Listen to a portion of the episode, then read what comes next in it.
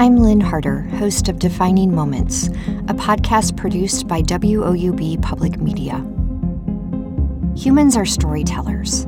We tell stories to make sense of birthing and dying and everything in between. This podcast features stories about health and healing. It grew out of my desire to disrupt the silence that too often surrounds vulnerability.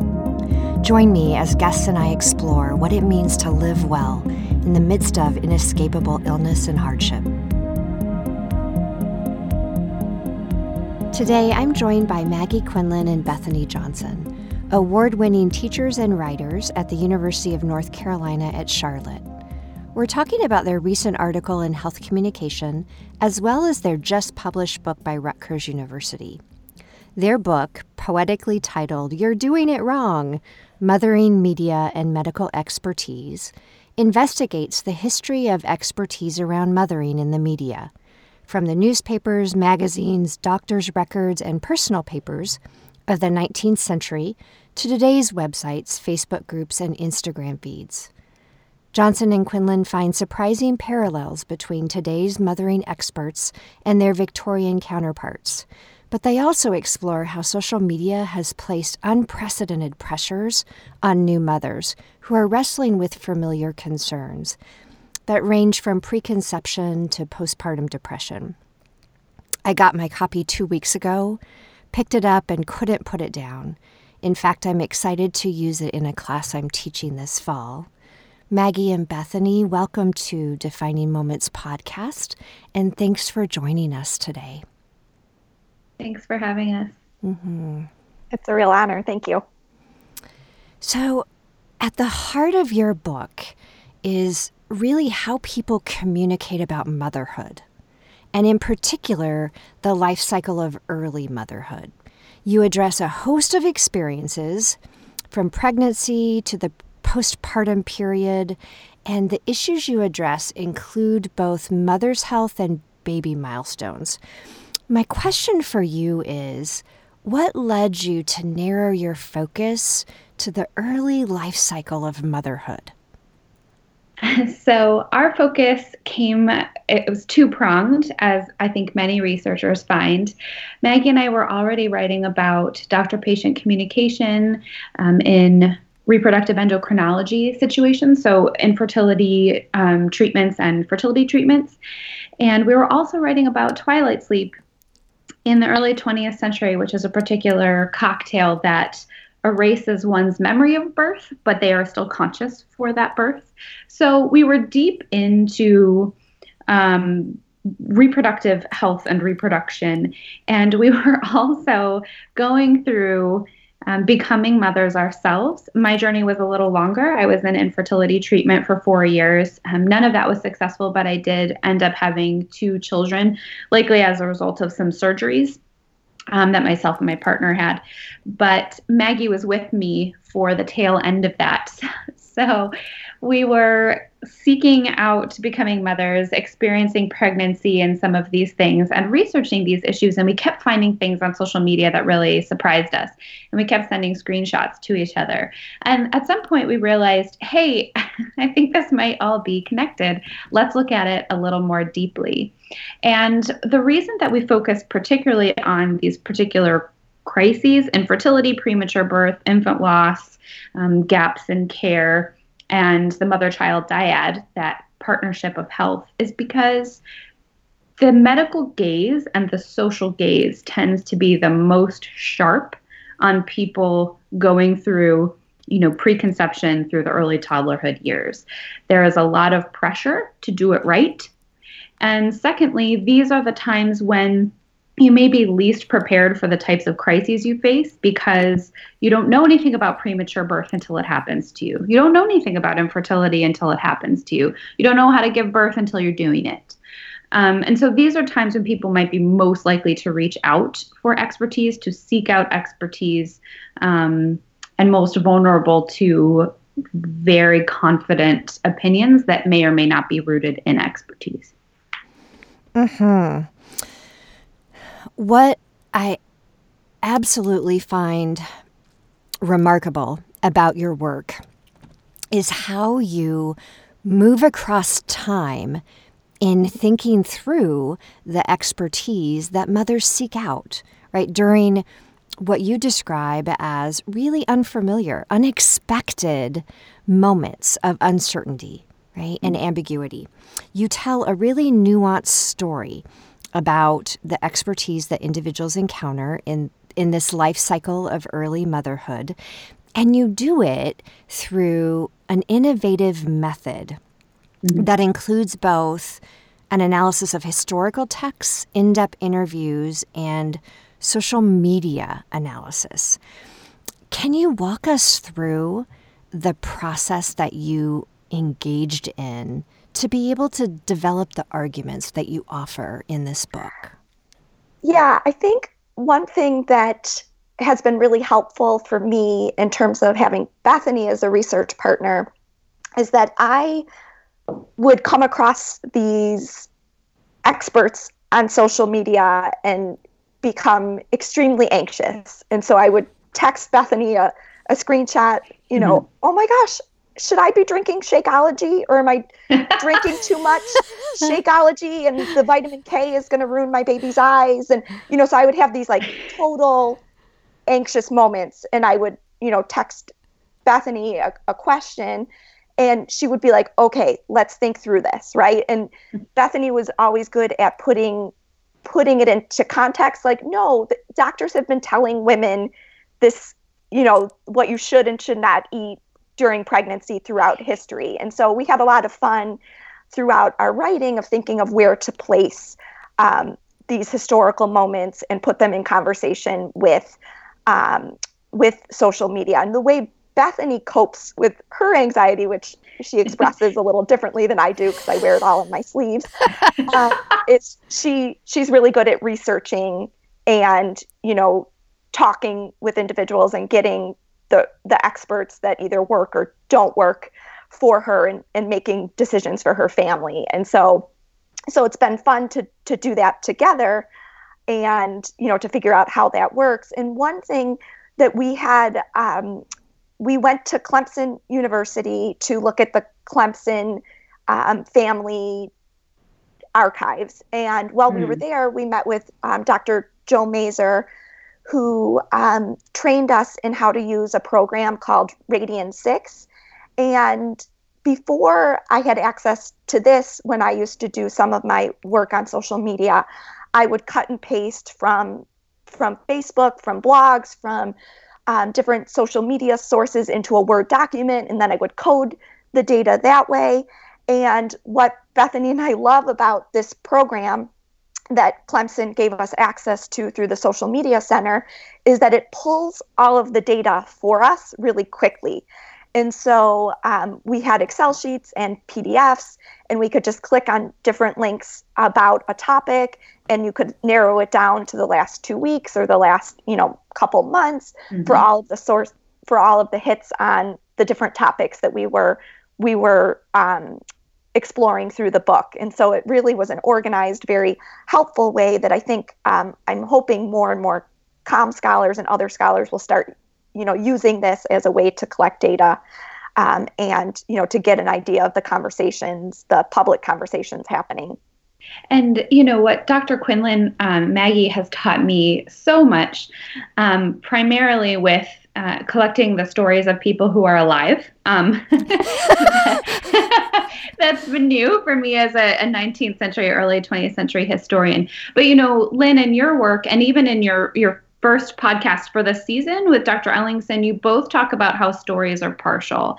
And I'd like to frame our method around that idea. So I can bring in stories like Maggie mentioned that we found in the Clemson family archives, but those stories are partial, right? They are built from the remaining scraps. I can put them in a historical context, but no one who was there for that is still alive. And even their perspective would be partial because it would be theirs. So we took that piece. And then Maggie has been teaching me how to interview people, do rhetorical analysis, um, and do other sorts of qualitative research and then use a quantitative source like Radian 6 and dig the stories out of that. So we're always creating narratives that speak back to what we are seeing around us. And our goal throughout using all these different types of stories, which I think um, provide us a lot of different perspective, when we put them together, we use that to argue for a broader, more inclusive narrative in all of these spaces where people are feeling these anxieties.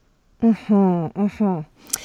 You you could have chosen simply to focus on contemporary social media using Radian 6 to, to help you collect and, and archive that, but you didn't, right? Mm-hmm. And so I want to pick up on a thread that you shared and really dig deeper into the value added nature of your inclusion of historical archival research because uh, bottom line, I don't think enough people do this. And I think it mm-hmm. from from a reader's perspective, it made your findings incredibly rich and nuanced to look at that across time.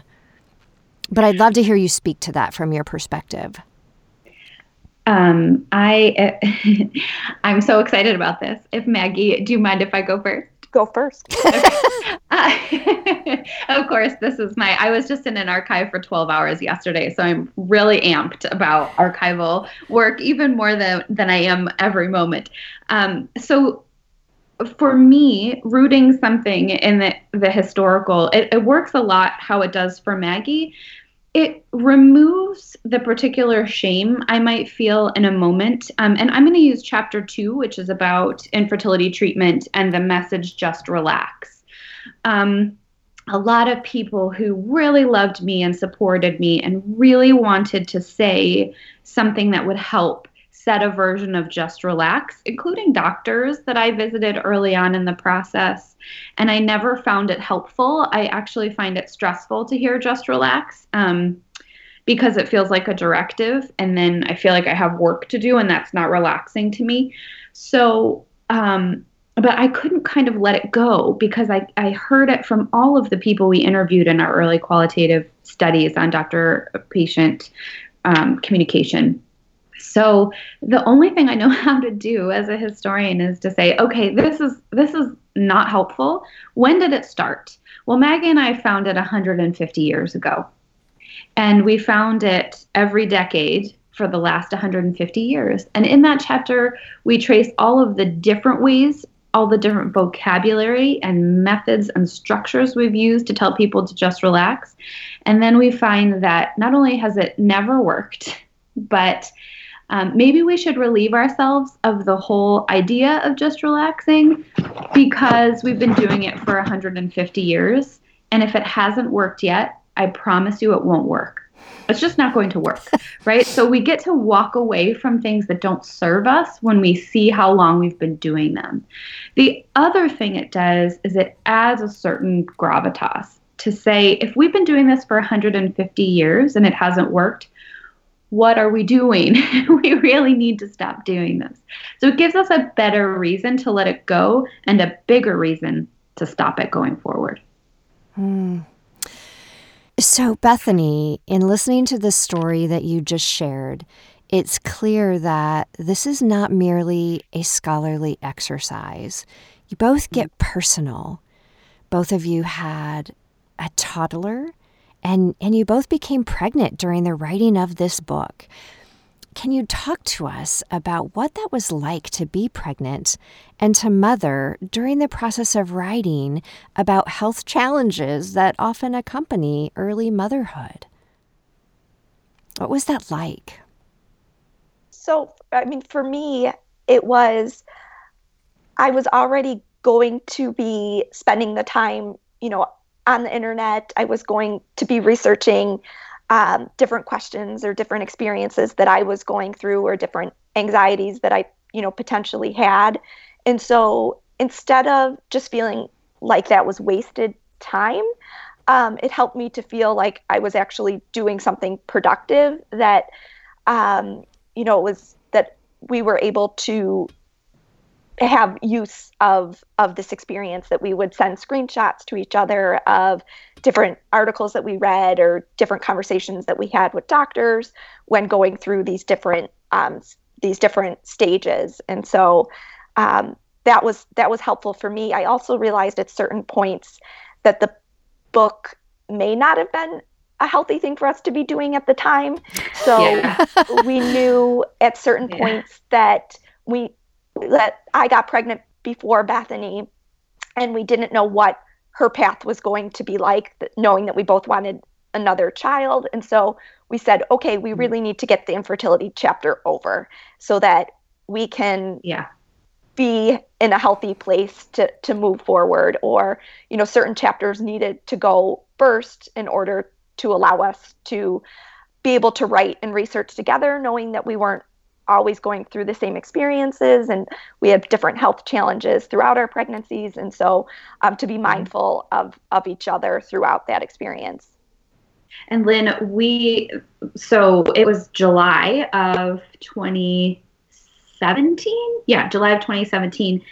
And we were really just diving into writing this book. And Maggie, do you remember you were going to go to a fertility doctor because you you were not ovulating and you weren't sure about getting pregnant and then you went to your doctor and they said yeah well you're not because you're two months pregnant. So surprise you know and we sort of went oh oh wow okay um, well let's let's get started writing this book. But that month you and i had felt so uh, sort of over emotionally engaged in the book because the chapter we wrote first was the chapter about child loss.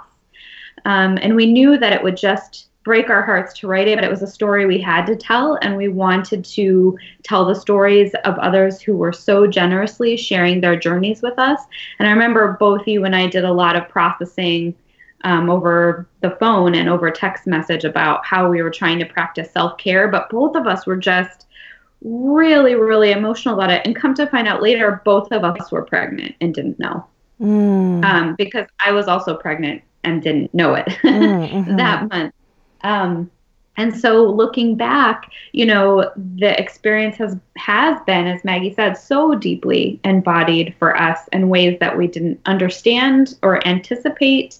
Um, and you know, Maggie had to, and, and she talks about this in our defining moments piece. The the last trimester of her pregnancy had to actually delete some social media apps off of her phone, um, and and I had to take some similar measures because I think when you spend time researching it, you start over checking, and mm-hmm. then it starts to take up more of your time than is needed, and it's actually hard to step away from that research practice. Um, and, find some balance in your life. So that was something we struggled with, especially as we were going through birth and the postpartum period again. These were also resources for us. So it was really complicated. And we were so glad to have Defining Moments as a space to write about that piece of our research, especially during writing the book, because it wasn't something that we could write about within the book. Um, so we're really thankful to be able to do that. Hmm what you experienced as profound vulnerability was really turned into a gift for mm. others um, because you generously recount and reflect on that experience and you share that. And in doing so, you enlarge our repertoire of stories available for us to make sense of, right? Mm. Those crises of self and how you make sense of self when you're surrounded by so much expertise and you're trying to determine the validity, the truthfulness of that, and how to make sense of that and how to process it. So, what mm-hmm. a gift for listeners and for readers of your work that that you're willing to share those experiences with us.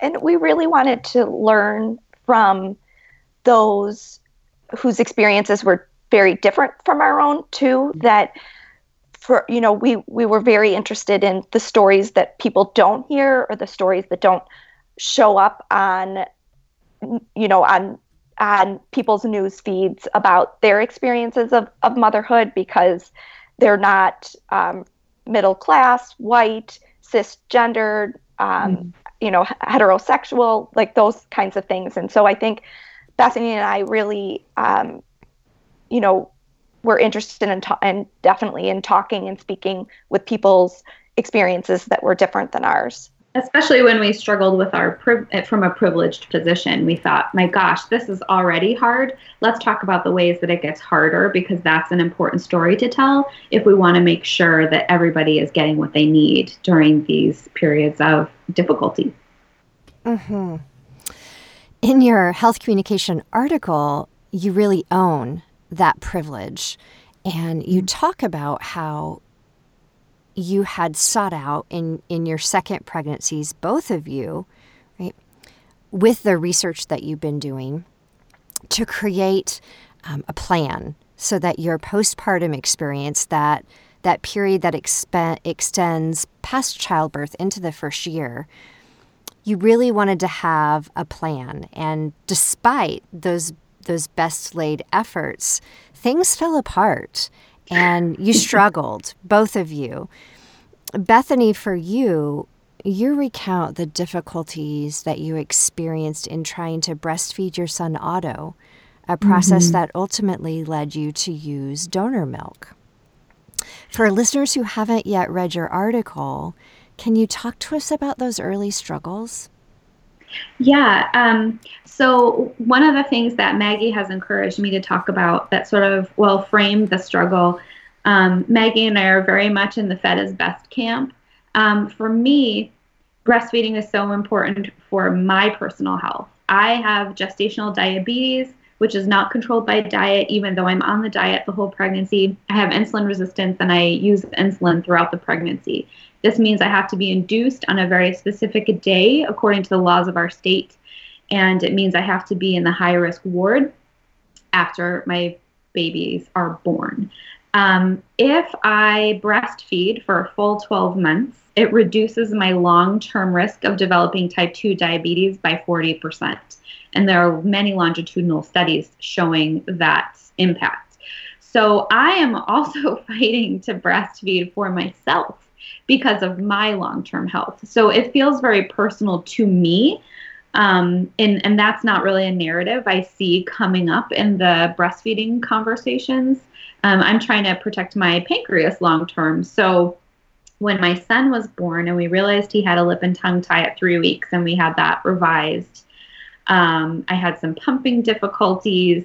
Um, and because he had that lip and tongue tie, my supply wasn't really where it should be. Um, so I did actually breastfeed Otto for 13 months. I just supplemented with four other people's breast milk. And I say in the uh, in the article that um, it took an extra day for my milk to come in, and because Maggie is not just a tremendous scholar and teacher to me, but also a dear friend, she packed her two kids under four into the car with a cooler of her own frozen breast milk and drove it an hour to my house and I spoon fed it to Otto when he was 48 hours old.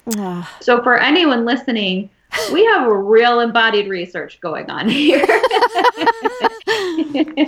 we we go in deep and and then we want to be honest about that because we, we want other people who are having these struggles to, to hear what it can be like and how it works. But social media was a real barbed place for me during this time because it was the place that I found breast milk and it was also the place where I had to see posts during, you know, International Breastfeeding Week, you know, like I breastfed through this and I breastfed through that and I was just thinking, you know, I am trying my best and I don't have what I need and it was really stressful for me at points to see that conversation, even though I knew it could be really positive for other people. So there was a moment when I had to take myself off of social media, and I had Maggie and my other friend Lindsay um, posting in their local Facebook groups asking for the breast milk that I needed to supplement. Um, Otto also couldn't have dairy so the type of formula that would have been available to him was so outrageously expensive that it was much more cost effective as well for me to find a local person that had extra milk who was also on a dairy free diet. But yeah, there were a lot of challenges and there were some some really low moments for me and I was lucky to have great support and a great community and really generous people. And not everyone has that. You know, we we interviewed someone named Liam, and he had his daughter Cypress, and um, his story is in the Charlotte Observer right now, and we've been really excited to see his story come out in the news. But he had a lot of trouble getting donor breast milk, and there was some apprehension from some people about give, you know, having a man um, show up to get breast milk. And so we've seen the ways that my privilege being sort of quote unquote the right kind of mother, you know, educated, white, straight, all of these things that have been part of the historical narrative of privilege really enabled me to have resources during a really tough time that other people struggle to have. Um, and so we want to tell our story alongside of the stories of others who are having a harder time to say, you know, it shouldn't be this way. In hearing you, it strikes me that social media is at once a helpful source of resources and expertise and also a landmine of difficulties. Mm-hmm. But one of the takeaways from your experience is how to have others help you navigate that. And and that might mean at any given point in time you take yourself off of those platforms, but others are available to help you still access the resources that can come from those online networks. For me, you know, I I as a as a new mom, I spent a lot of time up in the middle of the night and you know, most people are sort of off social media at that point, but you can also connect with people in different time zones and other mothers who are up throughout the middle of the night. And it's interesting because um, if somebody responds to you with some helpful advice, you don't really know anything about them. You don't know about their expertise. And so, the, you know, some people are, are giving giving advice and you know, Beth, as Bethany says, anybody who is really confident is seen as believable in some of these conversations. And so trying to figure out, you know, which camp I'm in at that point or, you know, which part of the continuum is going to help me make sense of the situation that I'm in. And so, you know, trying to navigate that, and you'll have nurses and doctors responding. Um, you'll have, you, you know, alternative medicine individuals and, you know, very um, very you know well trained medical individuals and so trying to figure out where you fit into into how people respond to any question that you have. Compounds the difficulty of sense making about that information overload right? That's around us.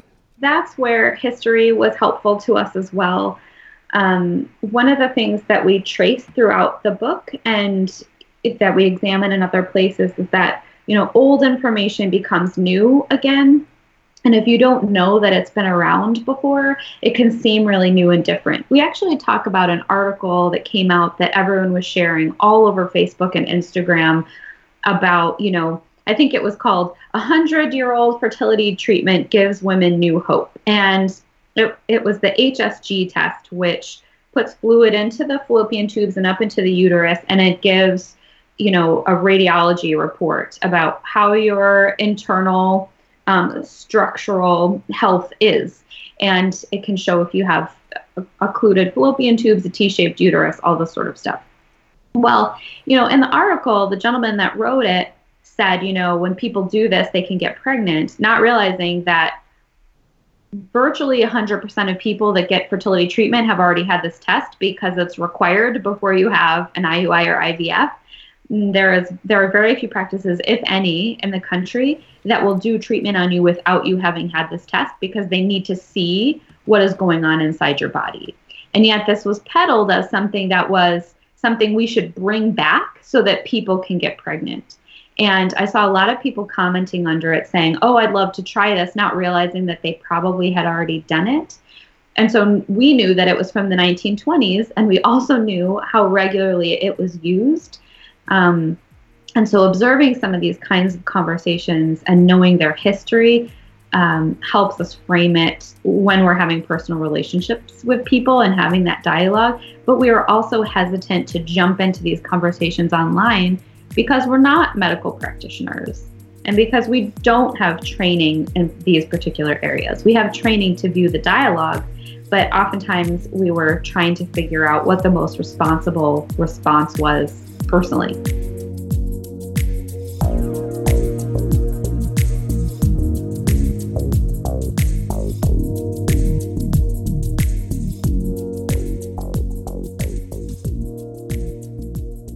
Hey folks, Lynn breaking in for just a second.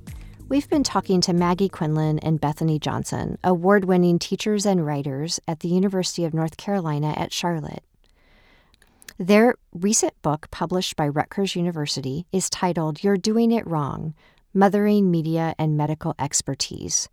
And that book investigates the storied history of expertise around mothering in the media, ranging from newspapers, magazines, doctors' records, and personal papers of the 19th century to today's websites, Facebook groups, and Instagram feeds. On our Facebook page, we provide a link to Bethany and Maggie's health communication article and this book you can get a 30% discount on their book by using the code 02AAAA17 on the Rutgers University Press website. For your convenience, we've placed a link to ordering this book on our Facebook page at DM Podcast WOUB. Okay, back to the show.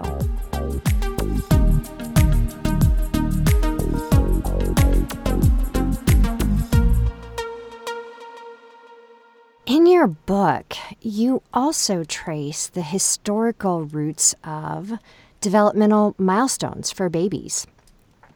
Other hmm. sorts of advice that are in our surround in our social media.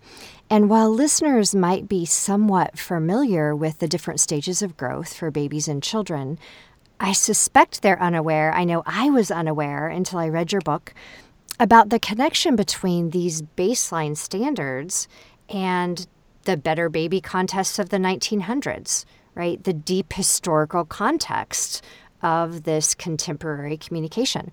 Can you talk to us a little about the historical roots here? The Better Babies contest started, we think the earliest one was in around 1908 in Louisiana.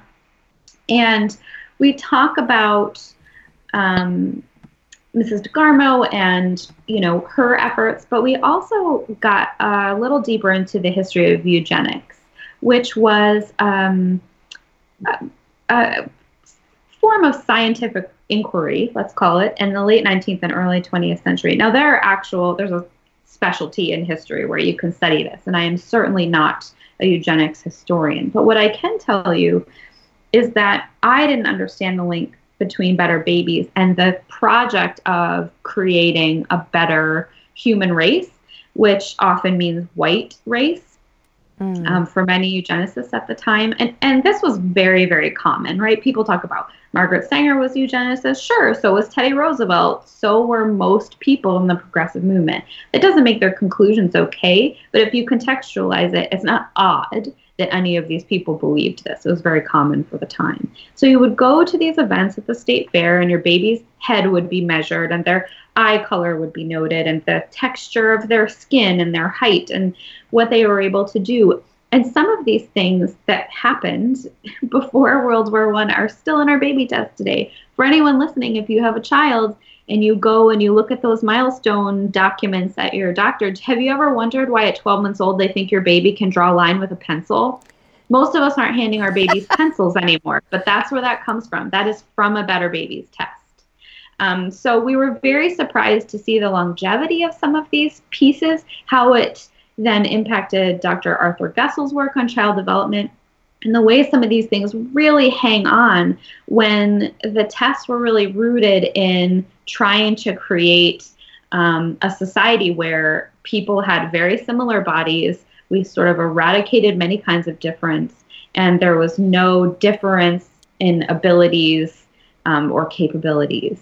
So it was a real effort to homogenize hmm. um, the American hmm. public in some really damaging ways. And that kind of backed up on your experience a little bit, Maggie, right? Yeah, I've I'll, it always sort of hit me a little strange when people, you know, post like the the one month, you know, picture of the baby and what the baby can do. Um, that you see a lot of that on on Instagram. Um, people posting, you know, all of the different stages and what their baby can do at that stage and those seeing those posts always make me anxious because then I'm trying to think, well, can my baby do that or should my baby be able to sit up or stand up and um, and even at the doctor's office, the um, the charts always at the end show what they should be potentially doing at the next stage And so, um, you know, people start thinking that that means that they should be doing it at, at their stage. Um, and throughout all of this, my son was born around um, like he, he was around almost an eight pound baby and he was around you know 50% for weight and then he would dip down really low um, you know down percentage points and then he would come back up and then he would dip back down again. And so we did you know i had to keep bringing him in for weight checks and for different um, you know different different checks. And you know because he was considered to have like fallen off the growth curve. And at one point he was considered failure to thrive and mm. you know he was just at that at that marker and that you know of course um, was very you know triggering to my husband and i um, because you know we were worried about what this could mean long term or was he not eating enough was he not getting enough breast milk was there something you know, should we start supplementing? And so trying to make sense of of what that needs, but also means, but also being aware of the flawed system of developmental milestones. And so, you know, that's that's um, you know, it was interesting to be going through some issues related to milestones after we had written that chapter. Mm. So the milestone is just that right? It's a baseline, but oftentimes what we fail to remember is the range of mm-hmm. healthy mm. that surrounds that average mark. Mm-hmm. And, you know, Teddy's parents were not two Midwestern Scandinavian farmers, which is what the growth curve is based off of from the early 20th century. So, you know, you could argue that Teddy really has no business being in the 50 to 75th percentile this late in his life. That wouldn't be sort of normative for his genetic input. You know, you know, you would be uh, if if you're comparing Teddy's parents against, you know, my partner who's six two your child's going to look very small. But that doesn't mean that your child is actually small for the size that is correct for them to be. But we keep using this model from the early 20th century and we keep applying it to everybody, no matter what their background is and no matter what the range of normal is for them. But if I were Maggie, I would have had the same reaction because mm-hmm. this is the standard my child would continually be put up against. I can know inside and out that the standard is from a long time ago, that it's based on people likely very different from myself, but it doesn't feel different in the moment when you're being told that your child has failure to thrive. Mm-hmm, mm-hmm. I have to tell you, I'm taken back to when our daughter was born and during her toddler years. And you both know that she's now getting ready to graduate high school. Um, yeah. Right. She's 18 years old. But when she met Maggie, she was three. Right. Mm. So it's hard to believe. Time just does not slow down for anybody. But uh, for the entire period through which parents receive right those percentages. Emma was in like the 90th percentage for head circumference. So so she had a really big head right? Mm-hmm. and my husband and i often joked about it. The doctor's like she's really healthy. She's fine right? She's just the circumference of her head is is just large compared to the norm and and perhaps it still is today. Um, but 18 years ago we also didn't have Instagram. We didn't have online support groups for mothers, and we didn't have smartphone apps that could position your baby in that broader curve. Where for Emma, she would have been off the charts, right? Or for Teddy, he right. would have been too. So I can only imagine how emergent technologies intensify some of those anxieties that parents have. Yeah, because you have 24 7 access to the ways your child may or may not be measuring up. Um, there are lots of ways in which that's not helpful. Um, it can be great to have access to information at all hours, like Maggie was talking about. Sometimes you're it's three o'clock in the morning and your child has a fever, and you forget how high is high enough that I need to bring the child to the hospital. The internet can be very helpful. Um, and you, like Maggie said, you can post on a social media platform, and someone in another country can say, "Here, it's this." I'm not sure where it is wh- where you are, but you know, here's a baseline. Um, but in some of these developmental apps, um, it, it, like you said, it can just be a landmine to, to be checking them. And so Maggie and I started. Um, sometimes we would just go on social media to get the lay of the land. But if we were having a particular struggle with a particular thing, we were very careful about how we engaged um, around that. So Maggie might have just, you know, flipped really quickly through those milestone pictures during that period, just as a protective, you know, method for for herself. And and I've done similar things. At one point in your book, I appreciated the notion that you both bring up about reconnaissance research, how you would go in, stealthily get what you needed, and then exit as a self protective mm-hmm. mechanism. Yeah, that don't get don't read all the comments even though you researched all of those comments for your book. It's been hard for me to turn that off. So I try to use the reconnaissance mission or like the sort of reconnaissance style a lot. Get in, see, get the lay of the land, get on out. it's been helpful. yeah. Right. Makes sense. Maggie, I want to go back and, and pick up a thread of something that you said earlier that I think is profoundly important. Amidst the many voices that are ever present and sharing advice to mothers, there are also experiences that are minimized or that are absent altogether in our mediated performance of motherhood and in our mediated construction of postpartum health concerns. Can you speak a little bit more to really the the importance of acknowledging what's not being said and by whom and how we can pay better attention to that.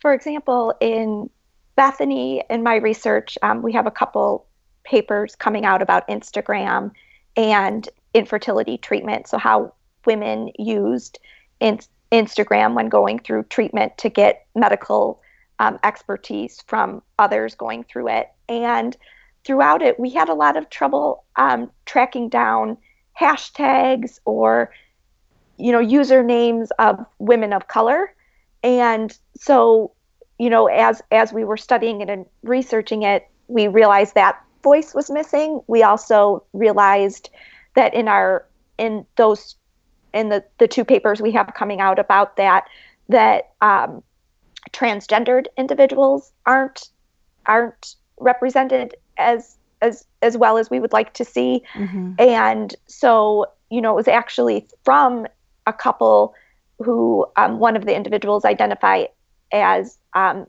as transgender. yeah. Um, she she told us about Instagram, and so you know that she used it go- while going through treatment, and so it was interesting that we still had trouble finding that. And you know, Bethany and I have spent a lot of time, you know, thinking about um, why is it that we're not able to pull up their experiences, right? That you know certain people's um, lives are not as well represented in those worlds and you know i think to my own experience which may or may not be helpful about how you know we have to i i feel like i have to edit the background of my house in order to to take a picture of mm-hmm. a child or you know if my child is too close to the water without a life jacket that somebody is going to comment on something or somebody's going to say, "Oh, oh, they will."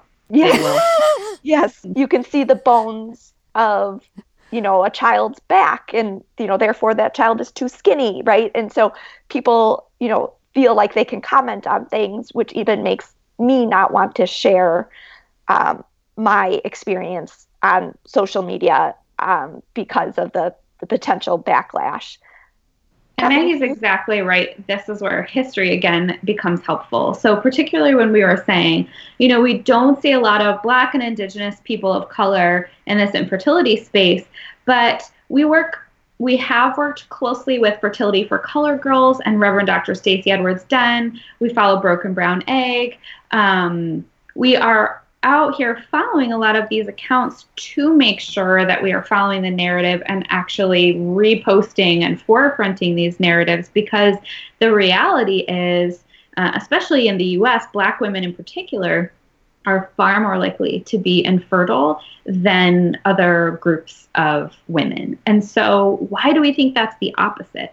Because we've had this myth about hyperfertility that extends all the way back through the period of enslavement, is written about in documents like Notes on Virginia, just that, um, you know, Black women in particular and Black men in particular have um, hypersexual drives, are hyperfertile, and there was a real monetization, obviously, of reproduction. And so there's this way in which we are hearing specifically from Black women, and again, we, we've talked about this at length with um, Reverend Stacey, that you, there's there's a feeling of double failure here. Not only am I not able to get pregnant, I'm the one that's supposed to be able to get pregnant easily. So I have now failed twice.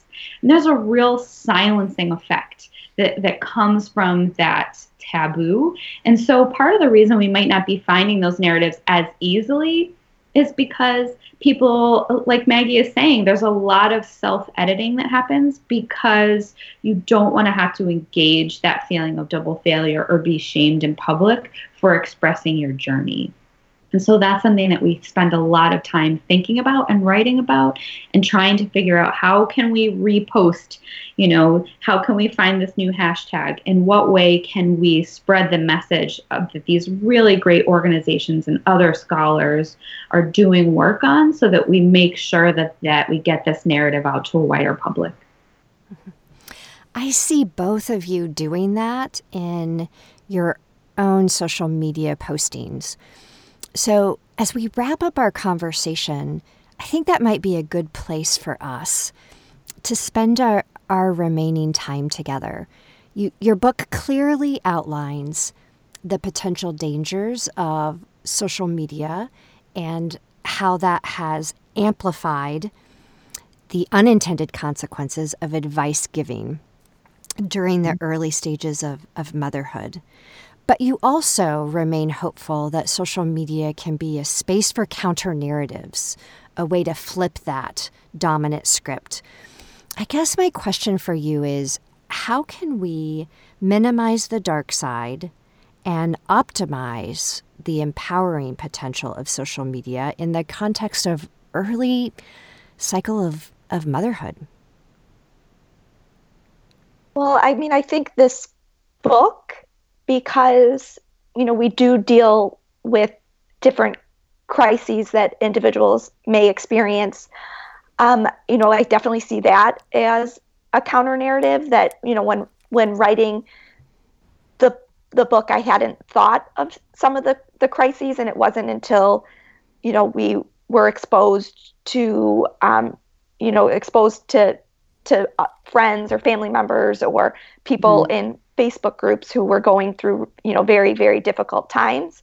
And so to be able to include their stories in in our book was a way for us to to share stories that you know we, that we hadn't um, experienced or, or may never.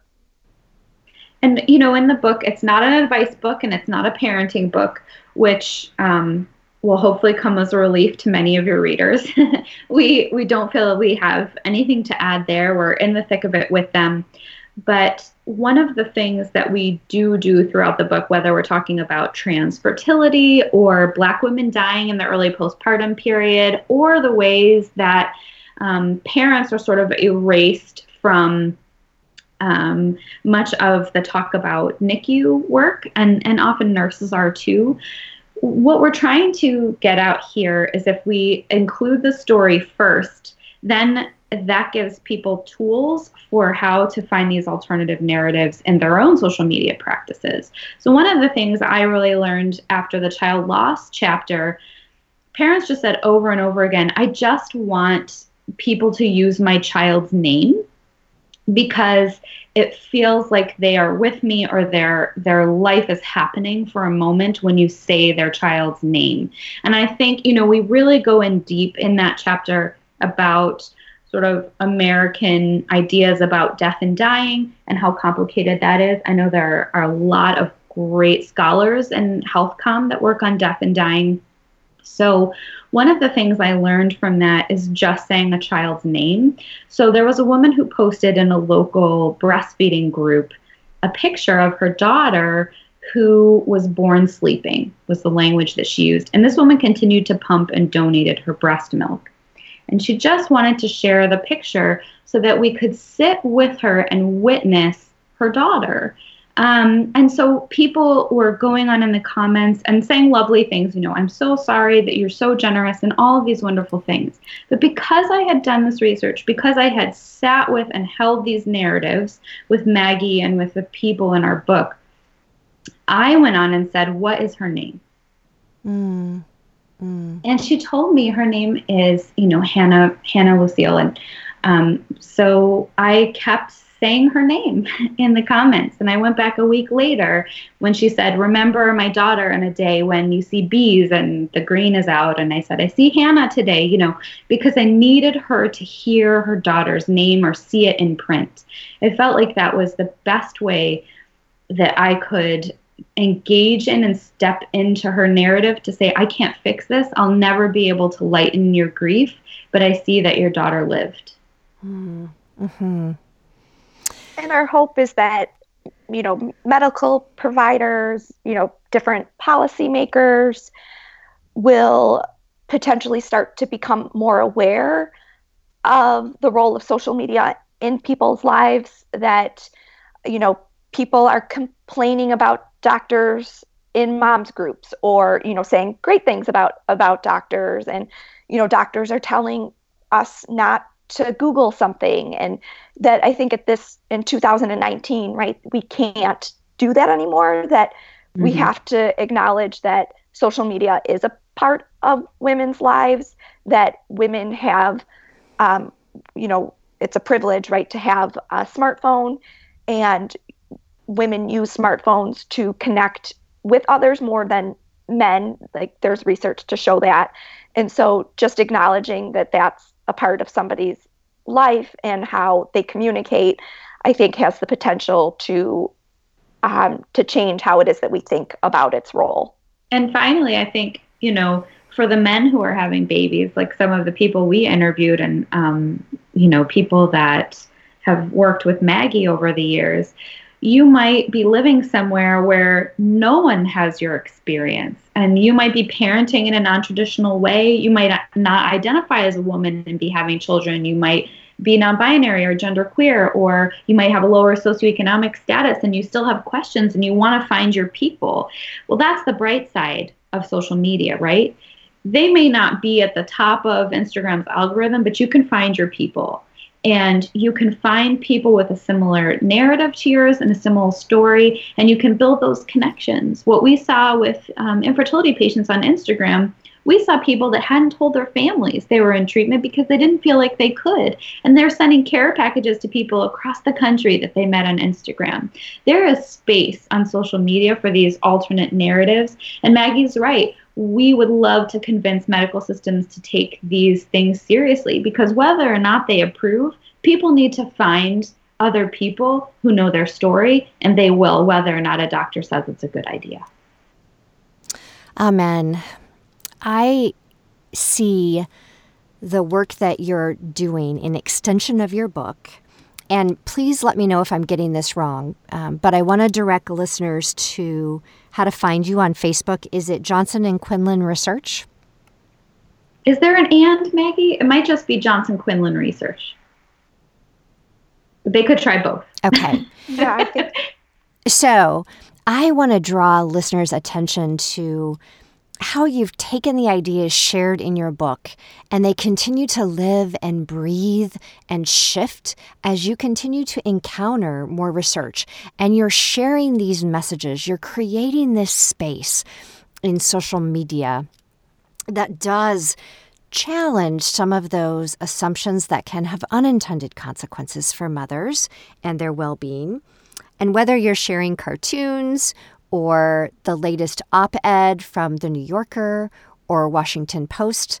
Perhaps you're talking about the ever present shaming of, of particularly mothers in terms of what they feed their children, right? Is it organic? Mm-hmm. um, what aren't you including in their diet? Your social media is a space that provides those different discourses, the different stories that that we hope will gain more traction and provide um, ongoing support for individuals in the midst of some of these challenges. So I just want to commend you not just for your book, but for your social activist stance and how you want to take that scholarship and really help integrate it into the everyday lives of people as they live them. And we just don't see that enough. So I'm, I'm really inspired by both of you and the work that you're doing. Thank you, Thank you so much. It's um, definitely being on this podcast is is is a way for us to to share our message. So we really appreciate being invited and um, that you were able to um, read our book and um, that you know our defining moments. Hopefully, that people have access to it for you know for free yep. Um, is mm-hmm. is really exciting for us. Fantastic. Thanks again, Maggie and Bethany, for joining us on this episode of Defining Moments.